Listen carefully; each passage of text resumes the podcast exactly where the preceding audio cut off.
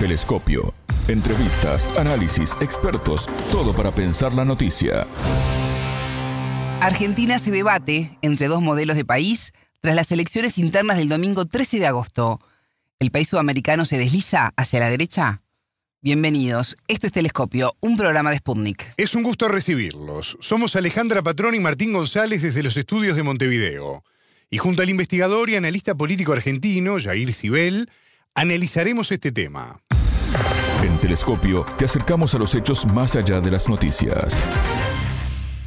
Hemos logrado construir esta alternativa competitiva que no solo dará fin al quiserismo, sino que además dará fin a la casta política parasitaria, chorra e inútil que hunde este país.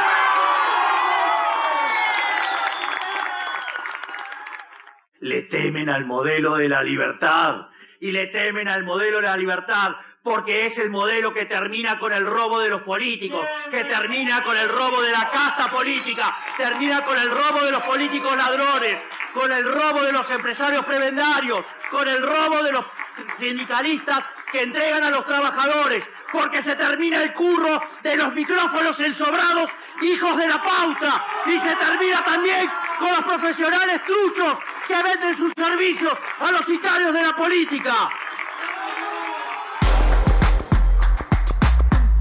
El economista argentino Javier Milei, líder de La Libertad Avanza, se impuso como el candidato presidencial más votado con el 30,28% en las elecciones primarias, abiertas, simultáneas y obligatorias, conocido como las PASO, con un discurso que propone cerrar el Banco Central, dolarizar la economía y permitir la compra-venta de armas y órganos, entre otras iniciativas. En su debut en unas elecciones generales, el libertario cosechó más de 6,5 millones de votos por encima de las dos grandes coaliciones del país.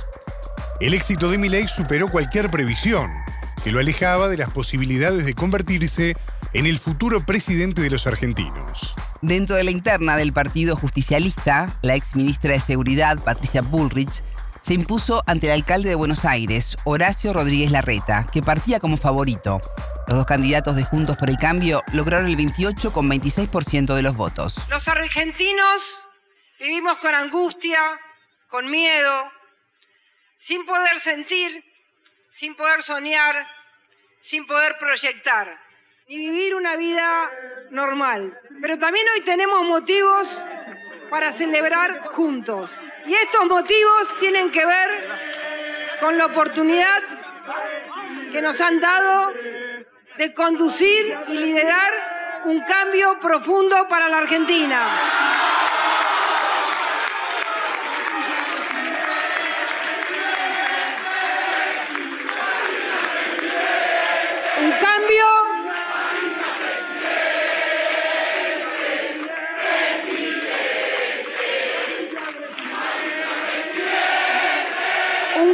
Que deje atrás para siempre la corrupción y que abra paso a la austeridad, que deje atrás el despilfarro y que cuide cada uno de los bienes y los trabajos de los argentinos. En la interna de Unión por la Patria, lema electoral del gobernante peronismo para estas elecciones, se colocó en tercera posición con el 27,18% de los votos. El actual ministro de Economía, Sergio Massa, triunfó por una amplia diferencia de más de 3 millones de sufragios sobre el joven dirigente social Juan Grabois. Empiezan en la Argentina a partir de esta noche semanas trascendentes. Lo planteaba recién con mucha claridad Axel. Empieza a discutirse qué país vamos a construir los próximos años. Empieza a discutirse en la Argentina si vamos a un país con apertura indiscriminada de las importaciones o con defensa de la industria nacional. Nosotros vamos a seguir defendiendo nuestras pymes, la industria argentina, la soberanía energética y sobre todas las cosas nuestra capacidad de desarrollo. Empieza una etapa en la que el país discute si vamos a universidades aranceladas o seguimos con universidad pública, gratuita, de calidad inclusiva. Nosotros vamos a defender la universidad pública y a seguir ampliando en nuestra idea y en nuestros corazones la creación de universidades a lo largo y a lo ancho de la Argentina. Argentina celebrará la primera vuelta de las elecciones presidenciales el próximo 22 de octubre, con la posibilidad de una segunda vuelta entre los dos primeros el siguiente 19 de noviembre. El entrevistado. Para profundizar en este tema, nos conectamos con Argentina, allí se encuentra el investigador y analista político Jair Sibel. Jair, bienvenido a Telescopio, ¿cómo estás? Es un gusto recibirte. Hola Alejandra, muy bien, muy contento de poder estar en contacto contigo y con toda la audiencia. El gusto es nuestro. El peronismo gobernante sufrió este domingo una derrota histórica en las elecciones primarias argentinas conocidas como las PASO, rumbo a las elecciones presidenciales de, de octubre, que vieron ganar a Javier Milei de la Libertad Avanza, líder de la ultraderecha libertaria. Jair, ¿qué primera lectura haces de todos estos resultados? Bueno, sin dudas es una señal de alarma que da eh, la ciudadanía a la política en un país con larga tradición bipartidista como el nuestro. Lo que detectamos es que hay un fenómeno de extrema derecha que es transversal a las clases sociales y que a diferencia de lo que era el macrismo no nace de la ciudad de Buenos Aires hacia las provincias, sino que tiene un fuerte impacto federal. Creo que es interesante ver que en 16 de las 24 jurisdicciones jurisdicciones en donde se disputaba la elección, ganó Milei, un voto muy extendido, muy transversal, que lo que muestra principalmente es que ante la crisis eh, económica que vive el país y la crisis de representatividad que se vive en Argentina, la gente no buscó medias tintas, sino que buscó respuestas. Y con una inflación muy alta, de casi el 120%, la única respuesta que estaba dando vueltas era la de la extrema derecha, era la de Milei, una respuesta de prender fuego el Banco Central, de cerrar ministerios, de dolarizar la economía, pero ante la incapacidad del oficialismo de dar una respuesta y una propuesta política hacia el futuro, lo que prendió fue esta serie de postulados ultraderechistas que por primera vez van a tener un representante encabezando los votos eh, finales en Argentina. El éxito de Milei superó cualquier previsión. Una de sus frases que lo, que lo colocan en, su forma de plantearse ante la vida es, no vine a guiar corderos, vine a despertar leones. ¿Crees que estos resultados dividen al país en tres y marcan un deslizamiento ideológico hacia posiciones de, de centro-derecha, libertarias y, y de derecha más dura? Mira, acá quiero disentir. Creo que el país sigue partido en dos, que hay dos grandes modelos de Argentina. Sí. Lo que sí es una discusión por cuál va a ser la oposición. Hay una emergencia de una nueva oposición atrás de Javier Milei, que es una oposición que eh, no tiene un gran aparato, no tiene gran estructura, no tiene experiencia de gestión, pero como vos decías, tiene un discurso muy encendido, que lo que logró es prender sobre todo en jóvenes desencantados, en eh, adultos mayores con salarios y jubilaciones atrasadas, y también en todo un sector que al principio no se esperaba, pero que es un pamperonismo, un sector popular que tiene regambre en los barrios más populares, que terminó yendo a votar a mi ley creo que el discurso encendido y sobre todo su construcción narrativa de la idea de la casta, ¿no? Aquellos privilegiados que sobre todo refiere a los políticos y a los funcionarios. Bueno, Milei logró construir discursivamente este sintagma que interpeló muchísimo y que lo que generó es una masa importante de opositores, porque realmente hay que decir, lo, el voto de Milei es antiperonista, es un voto antiestado, es un voto antifeminismo, eh, pero que lo que está en discusión es el rumbo de la oposición. Y en esto estoy de acuerdo contigo que hay una derechización de la derecha en Argentina. Mientras el peronismo se corrió a posiciones del centro e intentó erradamente buscar el diálogo y el consenso, la derecha radicalizó sus posiciones y logró aumentar su representatividad. Milei propone la dolarización de la economía argentina, tú lo mencionabas, cerrar el Banco Central. Él usaba la palabra dinamitar. Eh, es contrario al aborto, a la educación pública. Manejó ideas como permitir la, la compra-venta de armas en Argentina y la venta de órganos. ¿Todo esto quiere la mayoría de los argentinos para el país? ¿Se están acompañando estas ideas? La verdad es que eh, ahí das en un clavo, Alejandra, porque yo creo que la mayoría de los argentinos no creen en estas ideas, pero lo que sí cree es que hay una crisis de representación importante y que mi ley expresa la ruptura con cierto orden político. Si uno se pone a ver la mayoría de las encuestas, los grandes porcentajes de la Argentina están a favor de la universidad pública, a favor de la salud pública, a favor de eh, la intervención estatal, eh, por ejemplo, en aerolíneas argentinas. Me parece que el voto de mi ley no es solamente un voto programático, sino que se puede descomponer en tres aristas. Por un lado, un voto de derecha, sí, efectivamente, que siempre existió en Argentina.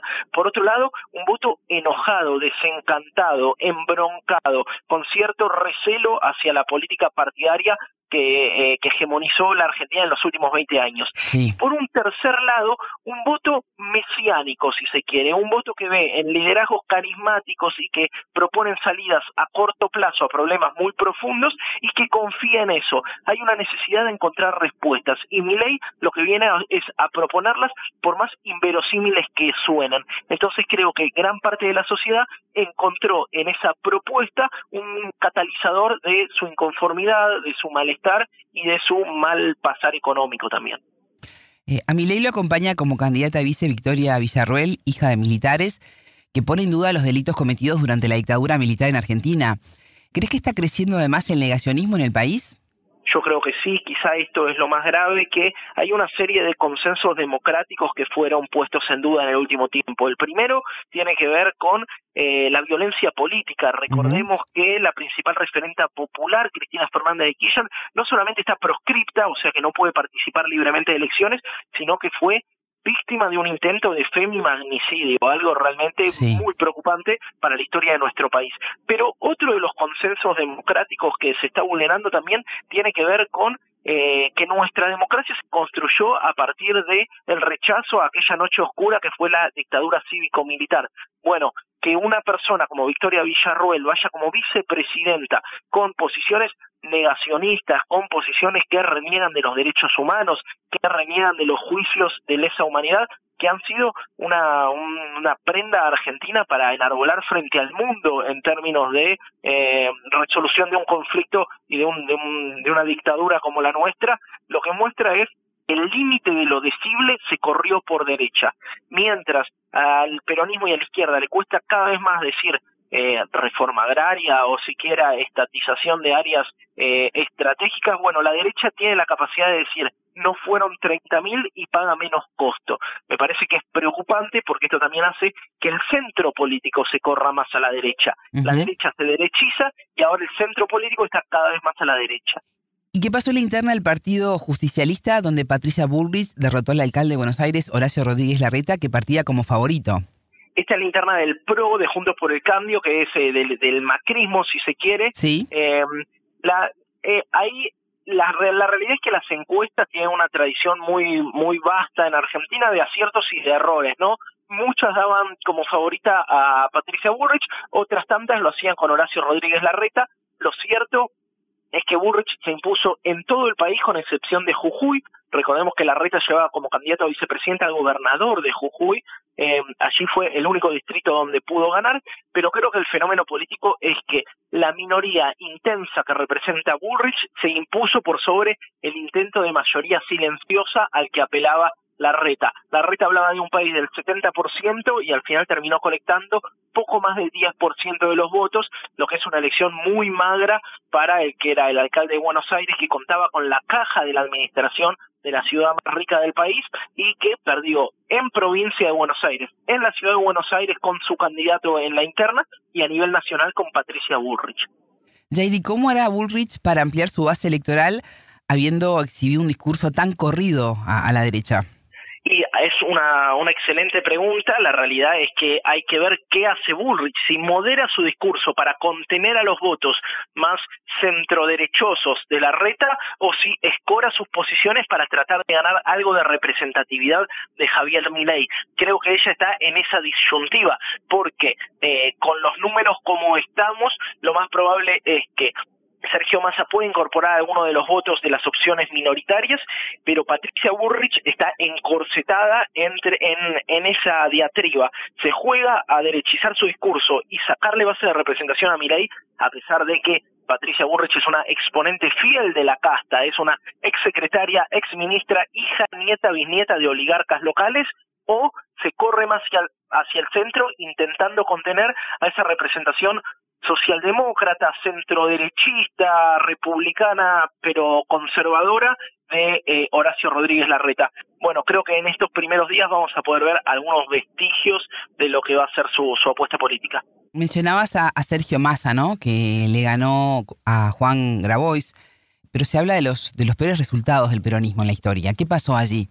Yo creo que ahí lo que pagó el peronismo fue una muy mala gestión presidencial de Alberto Fernández, sobre todo en materia económica, pero también política. No tuvo la capacidad de tomar definiciones, de avanzar contra algunos de los poderes concentrados y sobre todo lo que se pagó es el tema de la inflación en un país con 115% de inflación, el dólar a más de 600 pesos, con salarios que mínimos que apenas llegan a los 200 dólares, me parece que es un castigo a la mala gestión económica. Por otra parte, también es verdad que el peronismo no pudo poner un candidato que enamorara. El actual candidato del peronismo es el ministro de Economía que encabeza esta gestión que te mencionaba, bastante eh, renga, ¿no es cierto? Entonces es complejo que el exponente de la gestión eh, en economía venga a hacer promesas económicas que hoy en día no está pudiendo cumplir.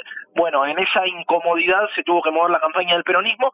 Te digo que pese a todo, yo considero que no son malos números porque con estas cifras económicas obtener casi un 28% demuestra que hay un piso peronista politizado e ideologizado que por más incomodidad real que viva en su día a día va a seguir votando al peronismo. El peronismo logró el primer lugar en la provincia de Buenos Aires, ¿no? Con Axel Kisilov. Jair, ¿crees que hay ahí un faro de luz para la izquierda argentina?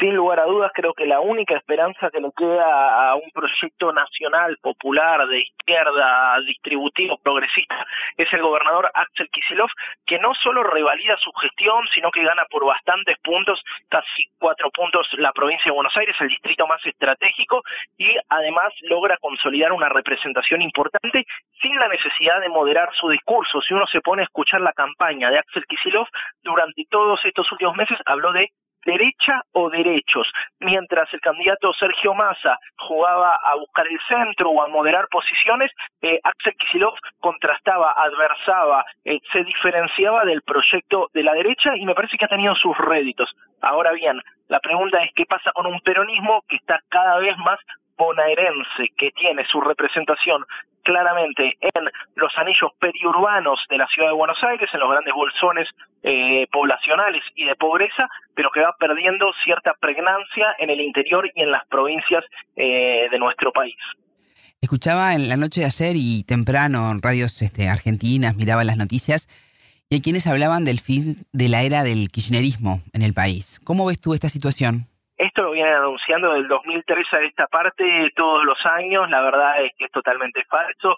El kirchnerismo no solo tiene una estructura partidaria, política, preside eh, la Cámara de Senadores, el peronismo preside la Cámara de Diputados, gobierna muchísimas provincias, sino que también es una identidad política muy presente en el pueblo argentino. Es como haber querido decir que después del triunfo de la calle Pou moría el Frente Amplismo o, o la propuesta progresista en Uruguay. Bueno, los pueblos por suerte tienen memoria, tienen un acumulado de organización y todas estas sentencias de muerte que suelen arbolar la derecha ante el primer tropiezo, me parece que cae en el ensayo roto y lo que veremos es qué capacidad tiene sí el peronismo, el kirchnerismo de reagruparse y eh, sanar las heridas para poder competir eh, mejor parado y mejor posicionado en octubre y llegar al balotaje en noviembre, que creo que ese es el gran desafío. Si el peronismo logra acceder al balotaje contra Matt y contra Milley o contra Bullrich, todavía tiene una leve esperanza de triunfo. ¿Afectó el asesinato de Morena, esta niña de, de 11 años, en, un intento de, robo cerca de una escuela? Mira, yo eh, a, priori pensaba que no. Hoy en día creo que abonó un clima de eh, enojo, de descrédito, de apatía, de desapego. Entonces no sé si terminó de definir votos, pero sí lo que terminó de hacer es de configurar un cierto clima de desazón, de malestar social, que claramente termina abonando a discursos de derecha, que por un lado piden mano dura, pero por el otro lado también hablan pestes del propio país. Algo que se, que se por lo que se caracterizó esta campaña es porque Patricia Burrich se dedicaba a decir no somos un país normal, enfatizando en todos los problemas que tiene la Argentina, y del otro lado algunas voces minoritarias eh, reivindicaban los logros y, y, las grandes condiciones que tiene nuestro país. Bueno, me parece que los discursos punitivistas de violencia y la situación tanto de Morena como de otro doctor asesinado en el municipio de Morón, lo que demuestran es que crearon un clima social más proclive a un voto castigo, a un voto bronco. Jair Argentina va a celebrar la primera vuelta de las elecciones presidenciales el 22 de octubre, con la posibilidad de una segunda vuelta el 19 de noviembre, con una inflación anual del entorno de 130%. Tú hablabas de estas cifras al principio y una tasa de pobreza cercana al 42%. Estamos hablando de la tercera economía de América Latina que lleva 12 años de estancamiento con un PIB per cápita que es el mismo que tenía en 1974. ¿Qué podemos esperar a partir del 10 de diciembre cuando suma un nuevo presidente en el país? Sí, los datos de inflación son un poco menores, es alrededor del 115 y el crecimiento te lo pondría en discusión porque el gran problema es que durante los años del gobierno de Alberto hubo crecimiento económico pero no hubo redistribución de la riqueza. Me parece que ahí subyace el principal problema. Mientras la producción, el empleo aumentaba, los salarios y la redistribución económica se mantenía o mermaba. Yo creo que lo que podemos esperar es una campaña en donde se polarice con dos modelos de país. Un país productivo contra un país financiero, un país de los cuidados sociales contra un país de eh, la meritocracia y el desarrollo individual, un país de las universidades públicas contra un país de la privatización de la educación. Lo mejor que le podría pasar al peronismo sería construir ese esquema de que hay dos modelos de país en disputa y poder plantear claramente los antagonismos. Ahora, si el peronismo sigue apelando al centro, sigue buscando parecerse un poco a ciertas expresiones de la derecha o la centro derecha, me parece que solo nos augura una derrota. Sin embargo, Alejandro, te digo, soy optimista, creo que puede haber una mejora del peronismo para octubre y un posible ingreso en un balotaje. Y en un balotaje se recompone todo el escenario y nada está dicho, así que eh, todavía conservo algo del optimismo de la voluntad para, para las elecciones de dentro de dos meses. Jair Sibel, investigador y analista político argentino, muchas gracias por estos minutos con Telescopio. Muchas gracias a ustedes, siempre un gusto estar en contacto. Telescopio. Ponemos en contexto la información. Hasta aquí, Telescopio. Pueden escucharnos por sputniknews.lat. Ya lo saben, la frase del día la escucharon en Telescopio. Todas las caras de la noticia en Telescopio.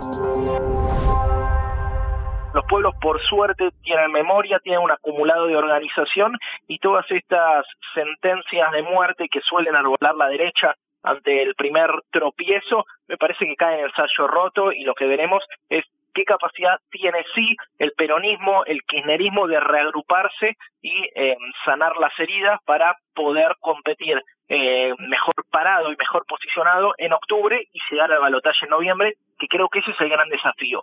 Si el peronismo logra acceder al balotaje contra Matt y contra Milley o contra Bullrich, todavía tiene una leve esperanza de triunfo. Telescopio, un espacio para entender lo que sucede en el mundo.